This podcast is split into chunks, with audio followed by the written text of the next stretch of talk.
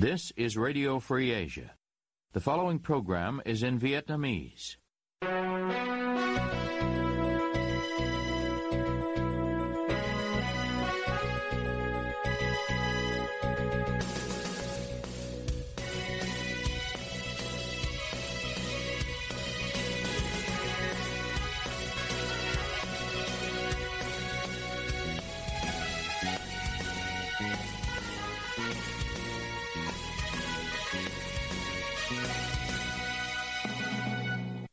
Đây là Đài Á Châu Tự Do, phát đi từ thủ đô Washington, D.C., Hoa Kỳ. Toàn ban cùng Nguyên Lam xin kính chào quý thính giả.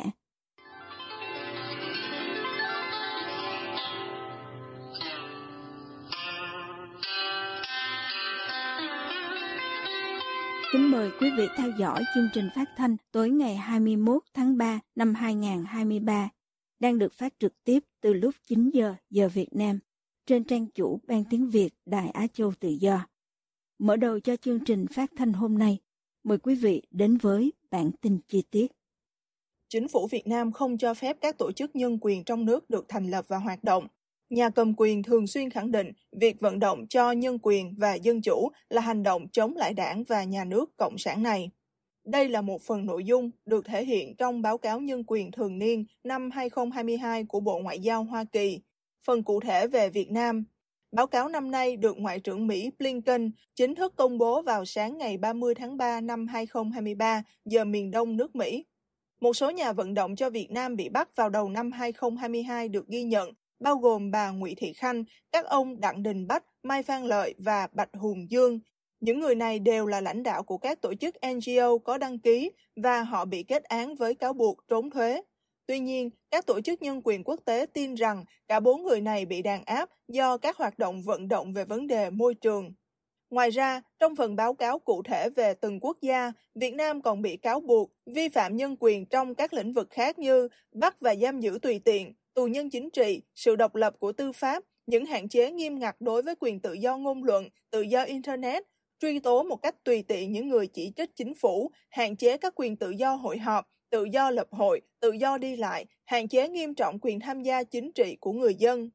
Tính đến ngày 16 tháng 9 năm 2022, chính quyền đã bắt giữ ít nhất 173 nhà hoạt động chính trị hoặc nhân quyền, trong đó có 24 người đang bị tạm giam chờ xét xử. Từ ngày 1 tháng 1 đến ngày 16 tháng 9, có 19 người bị bắt giữ và 26 người khác bị kết án vì thực thi các quyền con người. Hầu hết những người này bị khép vào các tội danh như làm, tàn trữ, phát tán hoặc tuyên truyền thông tin, tài liệu, vật phẩm nhằm chống nhà nước hay lợi dụng các quyền tự do dân chủ, vân vân. Bên ngoài lãnh thổ Việt Nam, trong những năm trước, các nhóm nhân quyền báo cáo rằng chính quyền Hà Nội đã gây sức ép với các nước lân cận như Campuchia hay Thái Lan nhằm không cho những người Việt Nam bị đàn áp được tị nạn chính trị, hay thậm chí là yêu cầu các nước này trả những người tị nạn về lại Việt Nam. Chính phủ Việt Nam tuyên bố những cá nhân này là những người di dân bất hợp pháp rời khỏi đất nước vì vấn đề kinh tế. Tuy nhiên, trong năm qua, Hoa Kỳ không ghi nhận trường hợp nào về việc chính quyền sách nhiễu những người lưu vong và gia đình của họ. Về quyền tự do báo chí, trong năm qua, chính phủ thực hiện kiểm soát chặt chẽ đối với các hình thức truyền thông bao gồm in ấn, phát sóng, trực tuyến Luật quy định rằng các cơ quan truyền thông phải trực thuộc cơ quan chính phủ và tổng biên tập phải là người của Đảng Cộng sản Việt Nam. Đối với các nhà báo hay blogger độc lập, họ phải đối mặt với sự sách nhiễu của chính quyền. Chính phủ cũng chặn các trang web mà họ cho là không phù hợp về vấn đề chính trị hoặc văn hóa, bao gồm Đài Á Châu Tự Do, Đài Tiếng Nói Hoa Kỳ và BBC Tiếng Việt, vân vân. Chính phủ Việt Nam cũng tiếp tục kiểm soát quyền tự do ngôn luận bằng cách hạn chế các phát biểu chỉ trích các nhà lãnh đạo hoặc chính sách của chính phủ. Thậm chí, các tổ chức hay các nhóm ủng hộ chính phủ đã đến tận nhà của các nhà hoạt động để đe dọa họ. Thủ tướng Chính phủ Việt Nam lại có chỉ thị yêu cầu Bộ Thông tin Truyền thông quản lý chặt chẽ thông tin trên báo chí, mạng xã hội. Mục đích được nói là để chủ động tháo gỡ, ngăn chặn những tin tức mà Hà Nội cho là tin giả, tin xấu độc, chống phá Đảng Cộng sản và nhà nước Cộng hòa xã hội chủ nghĩa Việt Nam. Chỉ thị mới nhất được nêu rõ trong chỉ thị 07 đề ngày 21 tháng 3, 2023 do Phó Thủ tướng Trần Hồng Hà ký thay Thủ tướng Chính phủ Phạm Minh Chính. Nội dung của chỉ thị 07 nêu yêu cầu của Thủ tướng Chính phủ đối với các bộ, ngành, cơ quan ngang bộ, Ủy ban Nhân dân các tỉnh, thành phố, thực hiện nghiêm mọi quy định của luật báo chí, luật tiếp cận thông tin, nghị định về việc phát ngôn và cung cấp thông tin cho báo chí của các cơ quan hành chính nhà nước. Chỉ thị 07 nêu rõ, quản lý chặt chẽ thông tin trên báo chí, mạng xã hội, bảo đảm những thông tin chính thống, tích cực về đời sống xã hội. Trên báo chí phải là dòng chảy chính. Trong diễn biến liên quan, công tác cung cấp thông tin cho truyền thông từ ngày 25 tháng 3 tới đây, thành phố Hồ Chí Minh sẽ không còn quy chế người phát ngôn và cung cấp thông tin cho báo chí theo một quyết định được ban hành cách đây 10 năm. Đó là quyết định 32 ký ngày 28 tháng 3 2013 với quy định thủ trưởng các cơ quan hành chính nhà nước thuộc Ủy ban Nhân dân thành phố tổ chức cung cấp thông tin định kỳ cho báo chí hàng tháng, đồng thời cập nhật thông tin về hoạt động của cơ quan mình trên cổng thông tin điện tử hoặc trang thông tin điện tử của cơ quan mình, tổ chức họp báo ít nhất 3 tháng một lần để cung cấp thông tin định kỳ cho báo chí. Tránh văn phòng Ủy ban Nhân dân thành phố định kỳ mỗi tháng, chủ trì phối hợp với thủ trưởng các cơ quan hành chính nhà nước có liên quan, cung cấp thông tin cho báo chí, đồng thời đăng tải trên trang điện tử của Ủy ban Nhân dân thành phố. Việt Nam liên tục bị các tổ chức theo dõi quyền tự do trên thế giới xếp vào nhóm các nước không có tự do ngôn luận thực sự. Tất cả mọi cơ quan truyền thông đều dưới sự kiểm soát của Ban tuyên giáo Trung ương Đảng Cộng sản Việt Nam. Đây được cho là tổng biên tập duy nhất cho toàn bộ hệ thống truyền thông báo chí ở Việt Nam hiện nay. Công an không phát hiện thêm ma túy sau khi khám xét nhà của bốn tiếp viên hàng không Việt Nam Airlines. Hiện bốn tiếp viên Nguyễn Thanh Thủy, Võ Tú Quỳnh, Trần Thị Thu Ngân và Đặng Phương Vân chưa bị khởi tố. Công an thành phố Hồ Chí Minh cho truyền thông hay tin trên trong ngày 21 tháng 3. Theo công an, bốn tiếp viên khai thông qua một đồng nghiệp làm chung hãng, họ được nhờ mang lô hàng kem đánh răng nặng hàng chục kg từ Pháp về sân bay Tân Sơn Nhất với thù lao vận chuyển hơn 10 triệu đồng. Họ không biết số hàng trên có chứa ma túy. Lô hàng được chia đều cho bốn tiếp viên và được mang trót lọt qua hải quan Pháp. Tuy nhiên đến sân bay Tân Sơn Nhất lô hàng bị phát hiện. Cụ thể công an cho biết trong vali của Thủy và Quỳnh đều có 31 hộp kem đánh răng có thuốc lắc, tổng trọng lượng 2,18 kg, 12 hộp chứa kentamin còn gọi là hàng khay, nặng khoảng 1 kg. Hành lý của Ngân có 780 g thuốc lắc, hành lý của Vân có hơn 2 kg thuốc lắc, 2 kg kentamin và cocaine, tổng cộng hơn 11 kg ma túy. Bốn tiếp viên khai, nhóm có liên hệ với các đầu mối ở Pháp và Việt Nam để giao nhận hàng sách tay về nước. Công an hiện đã triệu tập một người tại Việt Nam được cho là người nhận số hàng từ Pháp về. Đại diện Việt Nam Airlines cho biết, hãng đang phối hợp chặt chẽ với các cơ quan chức năng để điều tra, làm rõ xử lý đúng người đúng hành vi vi phạm, theo đúng quy định của pháp luật và nội quy lao động của đơn vị. Theo Cục Hải quan Thành phố Hồ Chí Minh, từ đầu năm 2023 đến nay, trên địa bàn cảng hàng không quốc tế Tân Sơn Nhất đã phát hiện 44 vụ vi phạm về lĩnh vực hải quan, trong đó bắt giữ vi phạm về ma túy, 8 vụ, khối lượng tan vật là gần 15 kg ma túy các loại. 16 phòng giao dịch của công ty kinh doanh F88 tại tỉnh Đồng Tháp đã bị công an đồng loạt kiểm tra hành chính. Cụ thể, công an Đồng Tháp trong ngày 21 tháng 3 cho truyền thông hay, lực lượng công an đã kiểm tra các nội dung kê khai hồ sơ đăng ký doanh nghiệp việc chấp hành các quy định pháp luật khi thực hiện hợp đồng cho vay, cầm cố tài sản, ký gửi tài sản, lãi suất, vân vân. Qua kiểm tra, công an phát hiện một số phòng giao dịch có nhiều dấu hiệu vi phạm pháp luật như hoạt động cầm cố khi chưa được cấp giấy phép đủ điều kiện về an ninh, trật tự, không bảo quản tài sản cầm cố, chưa thực hiện đầy đủ điều kiện về phòng cháy chữa cháy. Công an huyện Thanh Bình đã xử phạt vi phạm hành chính đối với công ty F88 trên địa bàn huyện số tiền 3 triệu đồng về hành vi lập sổ quản lý, lưu trữ số liệu, tình hình hoạt động kinh doanh không đầy đủ theo quy định. Trước đó, Công an tỉnh Sóc Trăng, An Giang, Tiền Giang, thành phố Cần Thơ và thành phố Hồ Chí Minh đã kiểm tra các cơ sở kinh doanh của công ty này. Công ty F88 được thành lập vào năm 2013, có mạng lưới 830 chi nhánh trên toàn quốc, cung cấp không chỉ dịch vụ cho vay cầm cố mà còn phân phối bảo hiểm, thanh toán và chuyển tiền. Việc kiểm tra hàng loạt chi nhánh của F88 liên quan đến các nhóm đòi nợ, khủng bố con nợ và cưỡng đoạt tài sản đang diễn ra tại nhiều tỉnh thành. Riêng tại thành phố Hồ Chí Minh, Công an thành phố Hồ Chí Minh phối hợp cục cảnh sát hình sự liên tiếp triệt phá các đường dây tổ chức, núp bóng, dưới hình thức các công ty để thực hiện các hành vi chiếm đoạt tài sản, khủng bố, đòi nợ thuê gây nhức nhối. Trước đó, hàng chục người của công ty tài chính trách nhiệm hữu hạn một thành viên Mirai Asset và chi nhánh công ty luật trách nhiệm hữu hạn Power Law bị công an thành phố Hồ Chí Minh tạm giữ để điều tra. Phương thức hoạt động của các nhóm này dưới vỏ bọc công ty kinh doanh tài chính, văn phòng luật sư tuyển dụng hàng trăm nhân viên để đòi nợ theo hợp đồng đã ký với các đối tác bằng các thủ đoạn liên tục gọi điện, dẫn tin quấy rối, khủng bố. Giám đốc Trung tâm Đào tạo và sát hạch lái xe cơ giới đường bộ xã Tân Vinh, huyện Lương Sơn, ông Nguyễn Viết Tuấn và hai nhân viên bị bắt. Lý do để điều tra về tội làm giả tài liệu của cơ quan, tổ chức. Viện Kiểm sát Nhân dân tỉnh Hòa Bình vào ngày 21 tháng 3 cho biết tin bắt giữ như vừa nêu.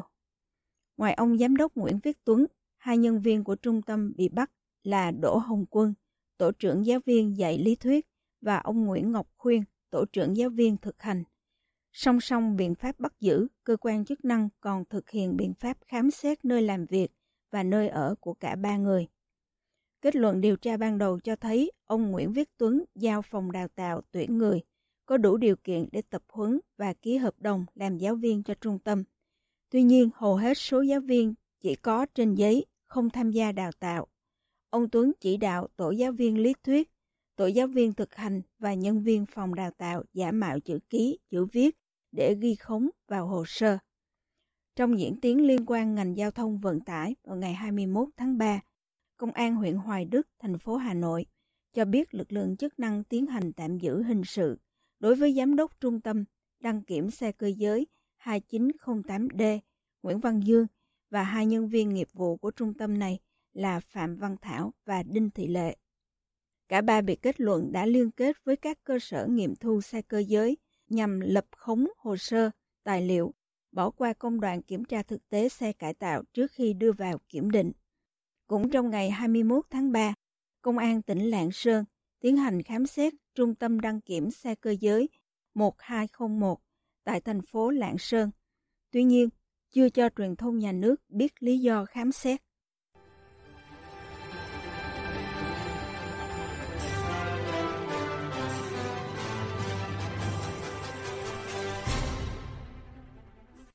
Quý thính giả đang theo dõi chương trình phát thanh của Đài Á Châu Tự Do. Ngoài các trang Facebook và YouTube, quý vị cũng có thể đón nghe các chương trình phát thanh của đài qua vệ tinh Intelsat 17 băng C ở 66 độ Đông và vệ tinh 19 băng C ở 166 độ Đông. Tiếp nối chương trình, thưa quý vị, trong khi hơn 60.000 công nhân mất việc làm ngay trước và sau Tết Nguyên đán 2023 phải đối mặt với nhiều khó khăn, thì các gói hỗ trợ bị đánh giá là giải ngân rất chậm do cán bộ sợ chịu trách nhiệm. Cao Nguyên có bài chi tiết về vấn đề vừa nêu trong phần sau. Mời quý vị cùng theo dõi. Ông T, một công nhân từng làm việc cho công ty Powen 16 năm, vừa nhận quyết định thôi việc hồi tháng 2 vừa qua. Ông nói với RFA rằng không có việc làm khiến cho hoàn cảnh gia đình của ông trở nên khó khăn hơn nhiều. Tình hình kinh tế hiện nay cũng làm cho ông loay hoay mãi, chưa tìm được công việc mới trong khi số tiền trợ cấp nghỉ việc chỉ đủ để ông trả số nợ mà ông phải vay mượn từ những năm khó khăn do dịch Covid. Hiện tại tôi đang ở quê, chưa tìm được công việc mới. Hoàn cảnh cũng khó khăn vì đâu có dễ tìm được công việc mới trong thời điểm này. Chắc tôi tìm một công ty khác làm chứ tiền trợ cấp và bảo hiểm không đủ để tự kinh doanh gì cả. Chị N có thâm niên 13 năm làm việc trong công ty Powen bị cho nghỉ việc từ hôm 25 tháng 2. Tuy nhiên, chị N cho biết số tiền trợ cấp nghỉ việc mà công ty chi trả cộng với bảo hiểm thất nghiệp cũng đủ để chị về quê kinh doanh nhỏ. Công ty nói lý do là ít đơn hàng quá cho nên phải giảm bớt số lượng công nhân. Năm nay nhận được 80% lương cơ bản nhân với số năm làm việc. Nói chung là tiền trợ cấp thất nghiệp cũng đủ để trang trải mở một quán nước nhỏ. Luật gia Trịnh Khánh Ly, chuyên nghiên cứu về tình hình lao động Việt Nam cho biết, 83% trong số lao động bị nghỉ việc tại Pao Yuen là nữ. Độ tuổi nghỉ việc chiếm đa số là trên 40 tuổi. Đây là những đối tượng lao động sẽ gặp nhiều khó khăn trong việc tìm kiếm việc làm khác phù hợp. Thông tin cắt giảm lao động do Pao Yuan đưa ra sau Tết Nguyên đáng Quý Mão với lý do rất ít đơn hàng sản xuất trong năm 2023. Con số rất lớn những người lao động bị mất việc diễn ra trước và sau Tết không chỉ ở công ty Pao Yuan mà còn tại nhiều doanh nghiệp FDI thuộc ngành dệt may, da dày, chế biến gỗ, điện tử, tập trung tại các tỉnh phía Nam do thiếu đơn hàng sản xuất. Trong năm 2022, Bộ Lao động Thương binh và Xã hội ghi nhận có hơn 630.000 lao động trong nước bị mất việc làm hay bị giảm giờ làm. Theo bà Khánh Ly, việc ban hành kịp thời các chính sách, chương trình an sinh xã hội để hỗ trợ cho người lao động gặp khó khăn, nhất là những người lao động bị mất việc làm, bị nợ bảo hiểm xã hội, bị treo bảo hiểm thất nghiệp là rất cần thiết. Tuy nhiên, làm sao để các chính sách, chương trình này được thực hiện một cách hiệu quả, tránh tình trạng có tiền mà không tiêu được còn quan trọng hơn.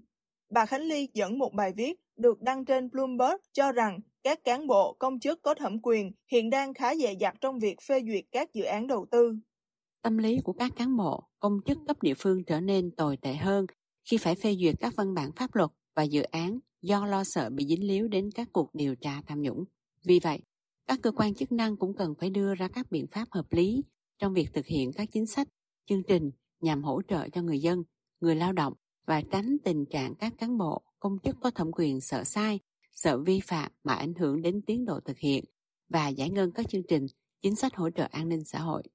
Tình trạng chậm giải ngân các gói an sinh xã hội của chính phủ Việt Nam diễn ra khá phổ biến ở nhiều bộ, cơ quan trung ương và địa phương, bà Khánh Ly nói. Thực trạng có tiền mà không tiêu được không chỉ diễn ra trong các dự án, chương trình đầu tư công mà còn phổ biến trong các dự án, chương trình liên quan đến an sinh xã hội nhằm hỗ trợ cho người dân, người lao động, đặc biệt là từ khi dịch Covid bùng phát cho đến nay. Bà Khánh Ly nêu ra rất nhiều chương trình đầu tư công và các chính sách an sinh xã hội đã được triển khai nhằm hỗ trợ người dân trong bối cảnh đại dịch COVID-19, nhưng hiệu quả thực hiện của chúng không đạt được như mong đợi. Điển hình là gói an sinh xã hội trị giá 61.000 tỷ đồng nhằm hỗ trợ người dân gặp khó và giảm thiểu những tác động tiêu cực của đại dịch COVID-19. Theo báo cáo của Bộ Lao động Thương binh và Xã hội, kết quả thực hiện của gói an sinh xã hội này chỉ đạt hơn 53%. Vào tháng 3 năm 2022, chính phủ ban hành chính sách hỗ trợ tiền thuê nhà cho người lao động, gói hỗ trợ trị giá 6.600 tỷ đồng. Kết quả là cho đến nay mới chỉ giải ngân được 3.740 tỷ đồng, chiếm 56,7%. Gói phục hồi kinh tế với tổng số ngân sách lên đến hơn 347.000 tỷ đồng trong hai năm 2022 và 2023 được Quốc hội thông qua vào tháng 1 năm 2022 nhằm đảm bảo an sinh xã hội và đời sống của người dân, nhất là người lao động, người nghèo, người yếu thế, đối tượng chịu ảnh hưởng nặng nề bởi dịch COVID. Tuy nhiên, sau hơn một năm, tính đến hết tháng 1 năm 2023, mới chỉ giải ngân được 80,8 ngàn tỷ đồng cho người dân, người lao động, đạt mức khoảng 23%. Tình trạng chậm giải ngân cũng diễn ra tại các chương trình cho vay ưu đãi để mua nhà ở xã hội, được ban hành vào tháng 4 năm 2022. Theo thống kê của Ngân hàng Chính sách Xã hội, việc giải ngân chương trình này cho đến hết năm 2022 mới đạt khoảng 66,2%. Thứ trưởng Bộ Lao động Thương binh và Xã hội Lê Văn Thanh cũng thừa nhận rằng các cán bộ, công chức có thẩm quyền cũng lo ngại sợ sai và thiếu trách nhiệm trong việc triển khai chính sách và nhiều doanh nghiệp sợ bị thanh tra, kiểm tra và liên đới trách nhiệm nên không hợp tác trong việc tuyên truyền, hướng dẫn người lao động nhận các gói hỗ trợ. Điều này gây nên hậu quả là đời sống của người lao động, điển hình như ông T và chị N gặp vô vàng khó khăn, kéo dài suốt từ lúc dịch bùng phát cho đến nay. Cả gia đình chị N chỉ có được 4 triệu đồng cho 6 tháng phong tỏa do dịch. Các gói hỗ trợ đó chưa có thiết thực với người dân. Ví dụ như nhà tôi, chồng tôi không được hưởng, con của tôi là sinh viên cũng không được nhận tiền. Nhà tôi phải thuê trọ mà chỉ nhận được 4 triệu đồng cho 6 tháng. Ông Tê cho biết mình chỉ nhận được 3 triệu đồng gói hỗ trợ tiền nhà trọ, còn tiền hỗ trợ Covid thì không được đồng nào. Do đó, ông cũng không còn tin vào các gói hỗ trợ từ nhà nước nữa. Thôi, tôi không trông chờ vào nhà nước đâu. Toàn nói không à. Nói chung tôi muốn tìm một công việc mới ổn định để tự trang trải cho cuộc sống thôi.